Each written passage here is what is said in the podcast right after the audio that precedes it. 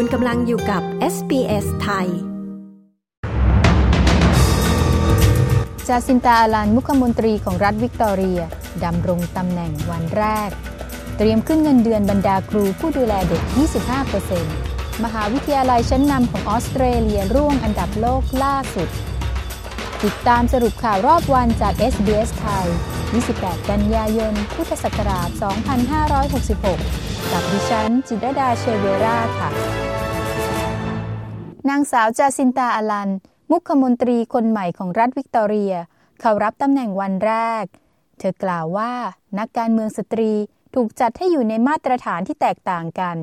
เนื่องจากมีเพียงไม่กี่คนที่ดำรงตำแหน่งผู้นำนางสาวจาซินตาอาลันสาบานตนเข้ารับตำแหน่งนายกรัฐมนตรีคนที่ 49 ของรัฐ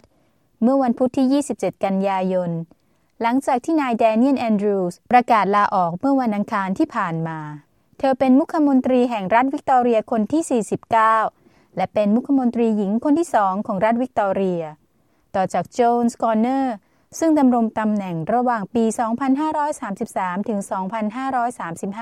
2535 นางสาวอลันบอกกับวิทยุ ABC ว่า เธอหวังที่จะถูกตัดสินจากการทำงานของเธอในฐานะนักการเมืองไม่ใช่เพศของเธอ บรรดาเจ้าหน้าที่ดูแลเด็ก ถูกกำหนดให้มีการเจรจาขึ้นค่าจ้างครั้งต่อไป หลังจากชนะคำตัดสินภายใต้คณะกรรมการ Fair Work นับเป็นครั้งแรกที่ Fair Work Commission ได้อนุมัติกระบวนการเจรจาต่อรองขอขึ้นค่าแรงสำหรับพนักงานดูแลเด็กประมาณ 12,000 คน รวมกับผู้ดูแลเด็กจากนายจ้างกว่า 60 รายทั่วประเทศ ในการเจรจาขอขึ้นค่าจ้าง โดยคาดว่าจะมีการขึ้นเงินเดือนมากถึง 25% การจัดอันดับมหาวิทยาลัยทั่วโลกประจำปี 2024 ของ Times Higher Education เผยให้เห็นมหาวิทยาลัยชั้นนำ 10 แห่งของออสเตรเลียส่วนใหญ่ ร่วงลงจากการจัดอันดับในปีนี้ มีเพียงหนึ่งแห่งเท่านั้นที่สามารถคงอันดับไว้ภายใต้ 50 อันดับแรก และอีก 6 แห่งอยู่ภายใต้ 100 อันดับแรก เมลเบิร์นเป็นมหาวิทยาลัยที่มีอันดับสูงสุดในออสเตรเลีย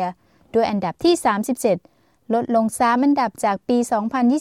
2023 โมนาชตามมาเป็นที่ 2 เลื่อนจากอันดับที่ 10 เป็นอันดับที่ 54 และซิดนีย์อยู่อันดับ 3 โดยตกลงไป 6 แต้มเหลือ 60 คะแนน การจัดอันดับระดับโลกประกอบด้วยการวัดผลการปฏิบัติงาน 18 รายการในด้านการสอน คุณภาพการวิจัย สภาพแวดล้อมการวิจัย มุมมองระดับนานาชาติ และอุตสาหกรรมฟิลบาติ หัวหน้าเจ้าหน้าที่ฝ่ายกิจการทั่วโลกขององค์กร เชื่อว่า การล็อกดาวน์ของออสเตรเลียและนิวซีแลนด์ ส่งผลกระทบต่อผลการปฏิบัติงานของมหาวิทยาลัย ทั้งหมดนี้คือสรุปข่าวรอบวันจาก SBS ไทย พฤหัสบดีที่ 28 กันยายน พุทธศักราช 2566 กับดิฉัน จิรดาเชเวรา รายงานค่ะ